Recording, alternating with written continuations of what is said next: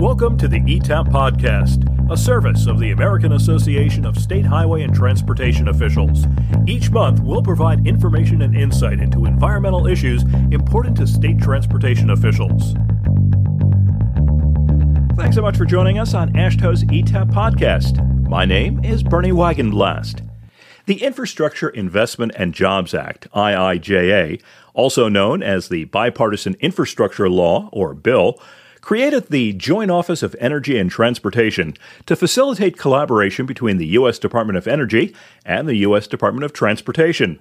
The Joint Office will align resources and expertise across the two departments toward leveraged outcomes. The office will be a critical component in the implementation of the bill, providing support and expertise to a multitude of programs that seek to deploy a network of electric vehicle chargers, zero emission fueling infrastructure, and zero emission transit and school buses. Bill also created what is now being called the National Electric Vehicle Infrastructure Formula Program, or NEVI. In early February, FHWA released the guidance for the NEVI program and the state departments of transportation are rolling up their sleeves and getting to work on developing state EV infrastructure deployment plans that will be submitted to the Joint Office by August 1st, 2022. In the meantime, state DOTs are partnering with their sister state agencies, like state energy offices, and working with the Joint Office to leverage the expertise and technical assistance available through the interagency partnership. Today, we're joined on the ETAP podcast by Dr. Rachel Nealer, the Deputy Director of the Joint Office of Energy and Transportation. Dr. Nealer, welcome to the podcast. Thank you so much for having me. Let's start off talking about the formation of the Joint Office and how that has highlighted the importance of cross agency partnership and collaboration at the federal level when it comes to electric vehicles. Now, beyond this important partnership, what are some of the key priorities and goals for your office, if you would? Yeah, so the Joint Office, as written into the bipartisan infrastructure law, was really tasked with about nine specific areas of emphasis that range from the current work on EV charging to examining the utilization of right of ways for critical energy infrastructure.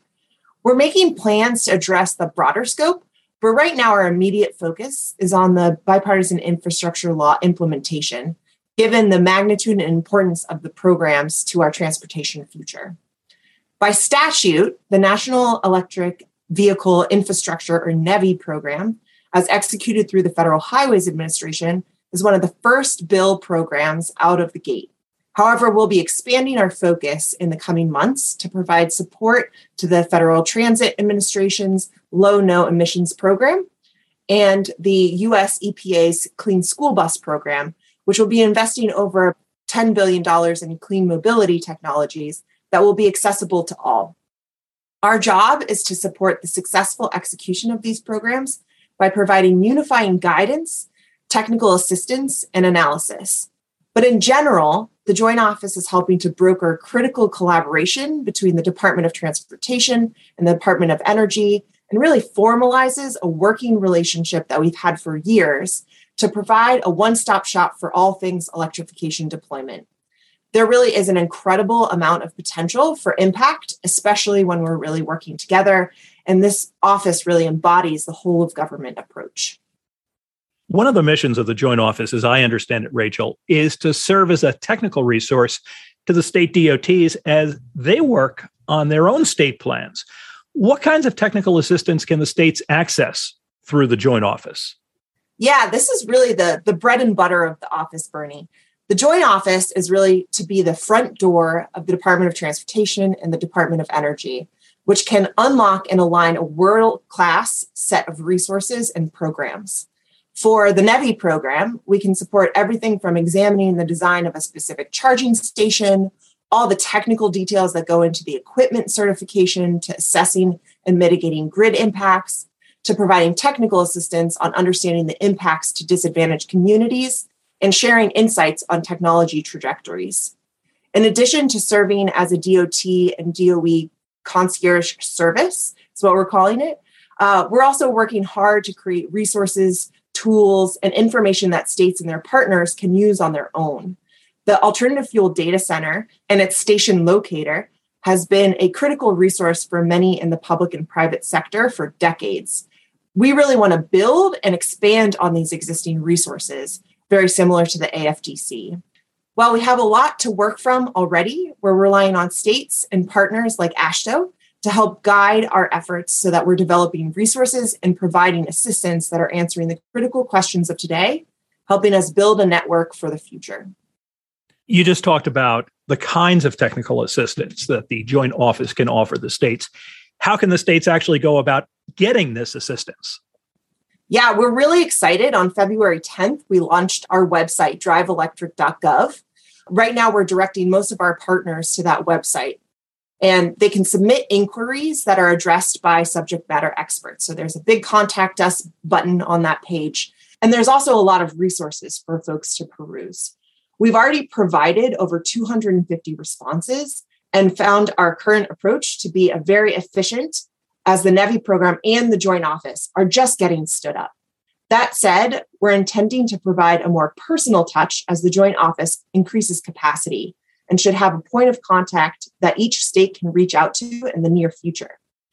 We're already meeting with states one on one through these requests that come in through the website and beginning to establish these critical relationships. One of the great things that's happened recently is we've had states actually reach out to us multiple times now. And we really want this to be an ongoing conversation, not just a here's the information and, and go work in your silo and then mm-hmm. submit your plans on August 1st.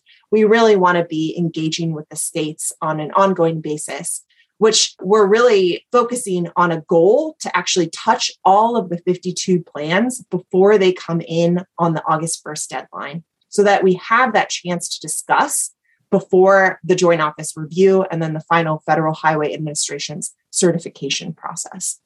A few weeks ago, during the AASHTO Washington briefing, representatives from the Joint Office and FHWA participated in a listening session with the state DOTs. Do you have other events like this that are planned in the future? Yeah, we have tons of outreach already planned. We have an extensive set of series of webinars and workinars, is what we're calling them, between now and August 1st to share information with states and provide a forum for that dialogue also among the states. Uh, we're hopeful that we can work closely with AASHTO and NASEO and other partners such as cities and utility colleagues to understand what cross cutting topics are coming up so that we can really be proactive and help provide solutions. We'd encourage people to sign up for our email updates and keep an eye on driveelectric.gov for upcoming events. Another thing that happened recently was the joint office entering into an MOU with AASHTO and the National Association of State Energy Officials. From your perspective, Rachel, why is this MOU so important?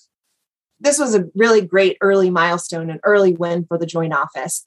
This memorandum of understanding and the underlying partnership that it is forging is foundational to the success of the NEVI program.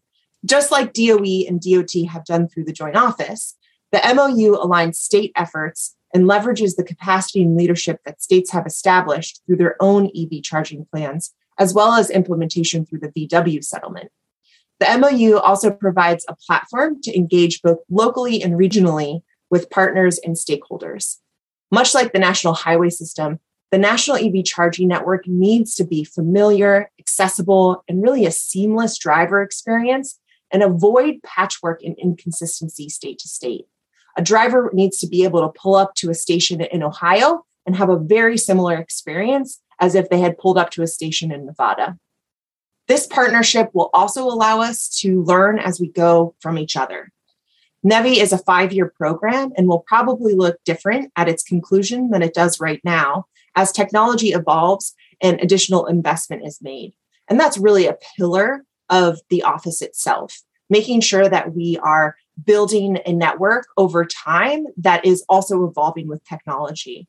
The network that we have today is not the same network that we had five years ago. So we want to make sure that we're building that innovation from the beginning.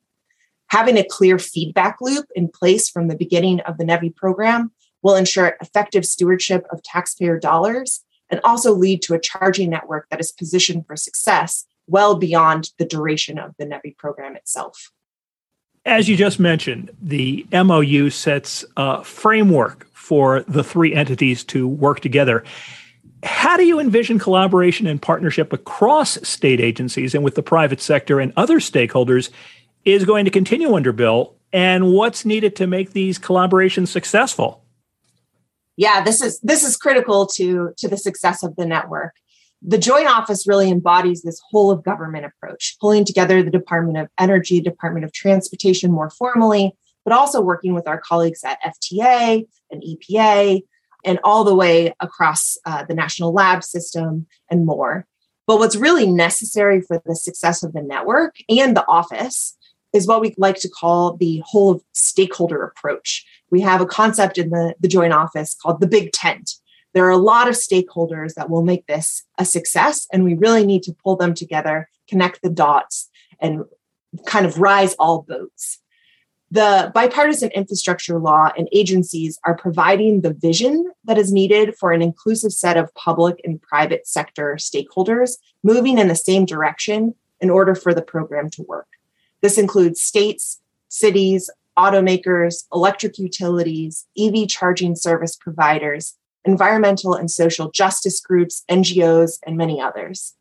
We already have a lot of public and private stakeholders that are really excited about this opportunity and the investment that we're making now. And they are committed to the successful deployment of an EV charging network. That's to say that we've had a lot of great work already happen to get us to this point in time. That having that starting point is really huge. In terms of how we move this forward, we fully expect that states will also take the lead in helping to align these perspectives across their communities. And community engagement is key part of the NEVI program. And we made sure it was an eligible cost for states in their planning process. So they have the ability, the funding back their ability to reach out to community stakeholders, get that input so that we're really building a network that serves everyone across the nation.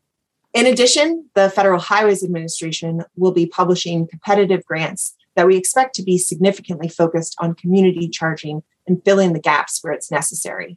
A future where everyone can ride and drive electric means that we really need everyone involved in shaping that outcome. Let me ask you a question just from a, a little bit of a personal perspective. I happen to have a plug in hybrid, and here in New Jersey, as I travel about, it's sometimes difficult to find a place to plug in. You talked about how you want to make the experience the same in Ohio as, say, it is in Nevada. When I go up to visit my daughters who live in the Burlington, Vermont area, I find that there are so many chargers that it's it's relatively easy when I go to the supermarket or you go to uh, a business. There are lots of chargers. Do you envision the day where most of the country will be uh, similar to that experience that I, I find when I go to Burlington, Vermont, and chargers are relatively easily to find? Yeah, that's the goal, Bernie. You hit the nail on the head. We really want to make sure that this is a national network that is convenient, reliable, and equitable so that people aren't thinking about how they're going to get to their destination if they have a hybrid or if they have a battery electric vehicle. That really the having the electric vehicle is going to be convenient for anyone and everyone. They're not second guessing themselves when they go to purchase their next vehicle, that it's really a clear choice that electric vehicles are the way of the future. And that really supports the president's goal of getting to 50% EV sales by 2030. Uh, so the NEVI program probably feels like a sprint right now, but this is really the first mile of a marathon. We need to move fast, but keep our eye on the end goal of developing a charging network that works for everyone and fulfills our vision of a future where everyone can ride and drive electric.